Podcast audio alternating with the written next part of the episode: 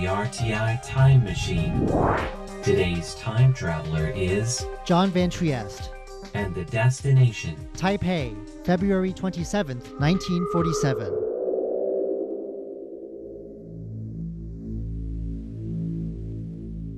February twenty-eighth, two twenty-eight, is a date that haunts Taiwan's past.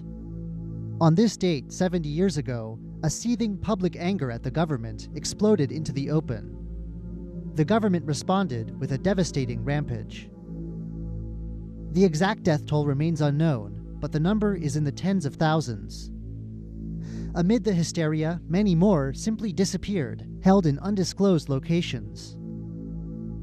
Though the violence is commonly known as the two twenty-eight incident in Taiwan, there are those who have another name for it, the two twenty-eight massacre. By the time the killing and the abduction subsided, a generation had been thoroughly shaken. Through the decades of martial law that followed, two twenty-eight became Taiwan's unspeakable secret.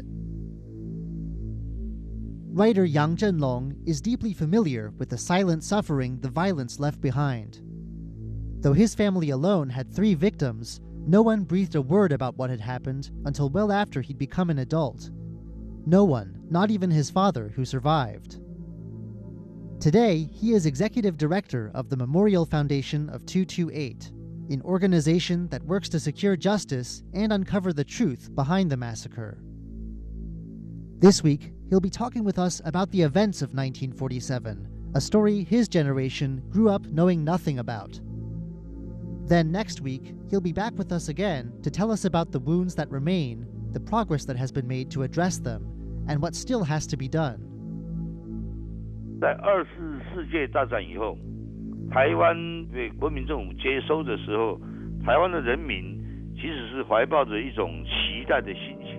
two twenty-eight massacre happened during a period of big transitions for Taiwan.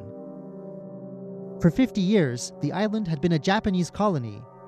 There had been pressure to assimilate to Japanese ways, and finally, coercion to fight for Japan in World War Two. Japan's defeat at the end of the war brought an end to this colonial rule. The Allies had decided that Taiwan would be given to the Republic of China, and in nineteen forty-five, it was.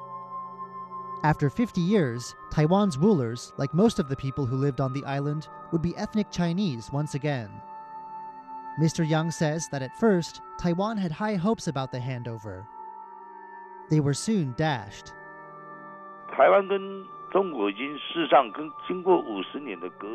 He says that over fifty years of Japanese rule, Taiwan had moved in its own direction. The attitude of government officials, all of them brought in from outside Taiwan, only deepened the divide.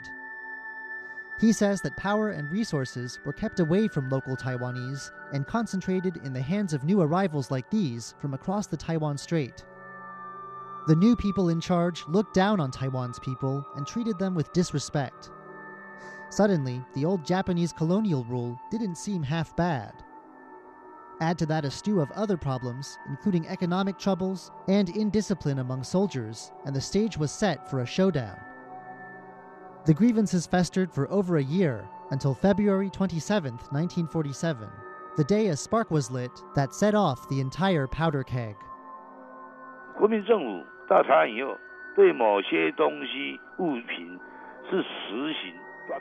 It began outside the Tianma Tea House in Taipei, where agents of the Government Monopoly Bureau had managed to corner an illegal cigarette vendor. The government had a strict monopoly on tobacco, but the black market was a lifeline for many people, a way to survive the difficult times. That didn't matter to the agents. The woman was beaten. Bystanders noticed, and they got angry. In the confrontation that followed, one of the agents fired a shot that fatally wounded a bystander.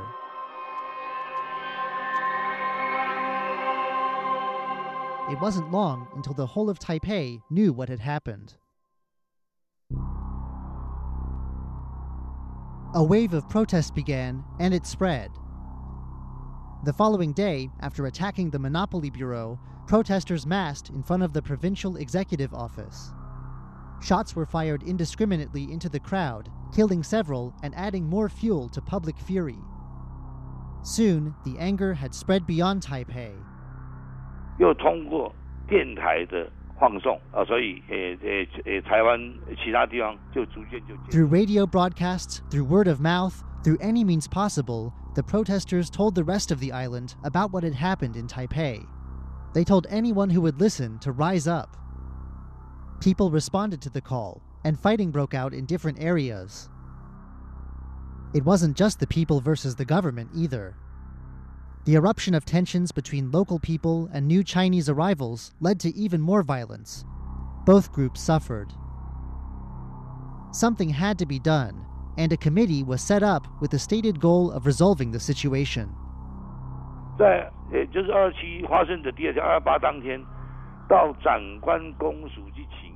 In the beginning, Mister Yang says, people had only had one demand: hand over those responsible for the killings. But the events of the past few days had by now tapped deep into a roiling anger that had built up over more than a year. Soon, other demands were brought up: reform, change. Eventually, the list of demands brought up reached thirty-two. But this was not a government that did reform or change. Still, officials were in a bind. They understood that there weren't enough troops on Taiwan at the time to put down this wave of anger. So, the government stalled.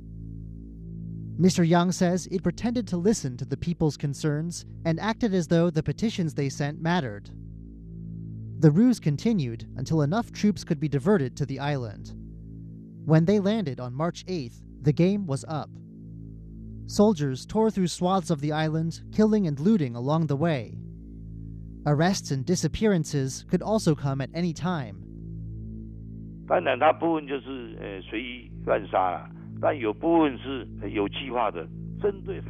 Mister Yang says that some of the terror was random and unplanned. Some of it, though, was systematic.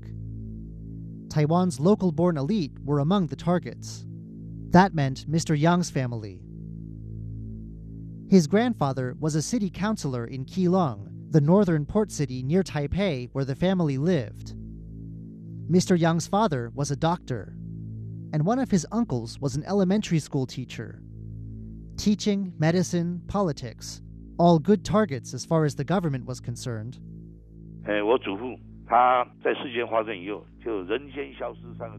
Mister Yang's grandfather went missing. There was no trace of him for around three months. He was only released after writing a confession for some imagined crime.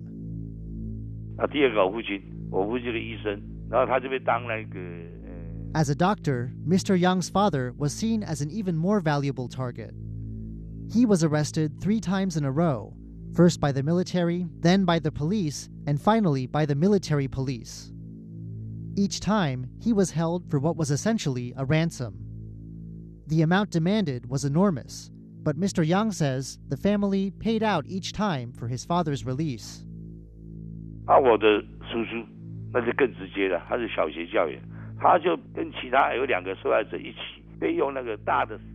His uncle was simply tied to a stone slab with two others and thrown into Keelung Harbor. These events were never spoken about again in the family home. Mister Yang grew up in the post two twenty-eight world, where many things were not discussed.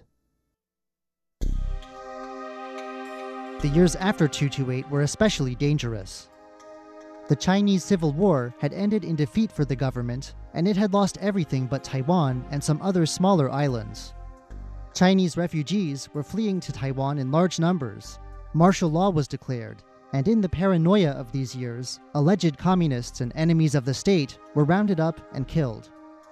A new era of horrors, the White Terror period, had begun. With fear of the government high and the weight of the trauma still heavy on his family, Mister Yang grew up unaware of anything. As he puts it, growing up, two twenty-eight was only ever a number.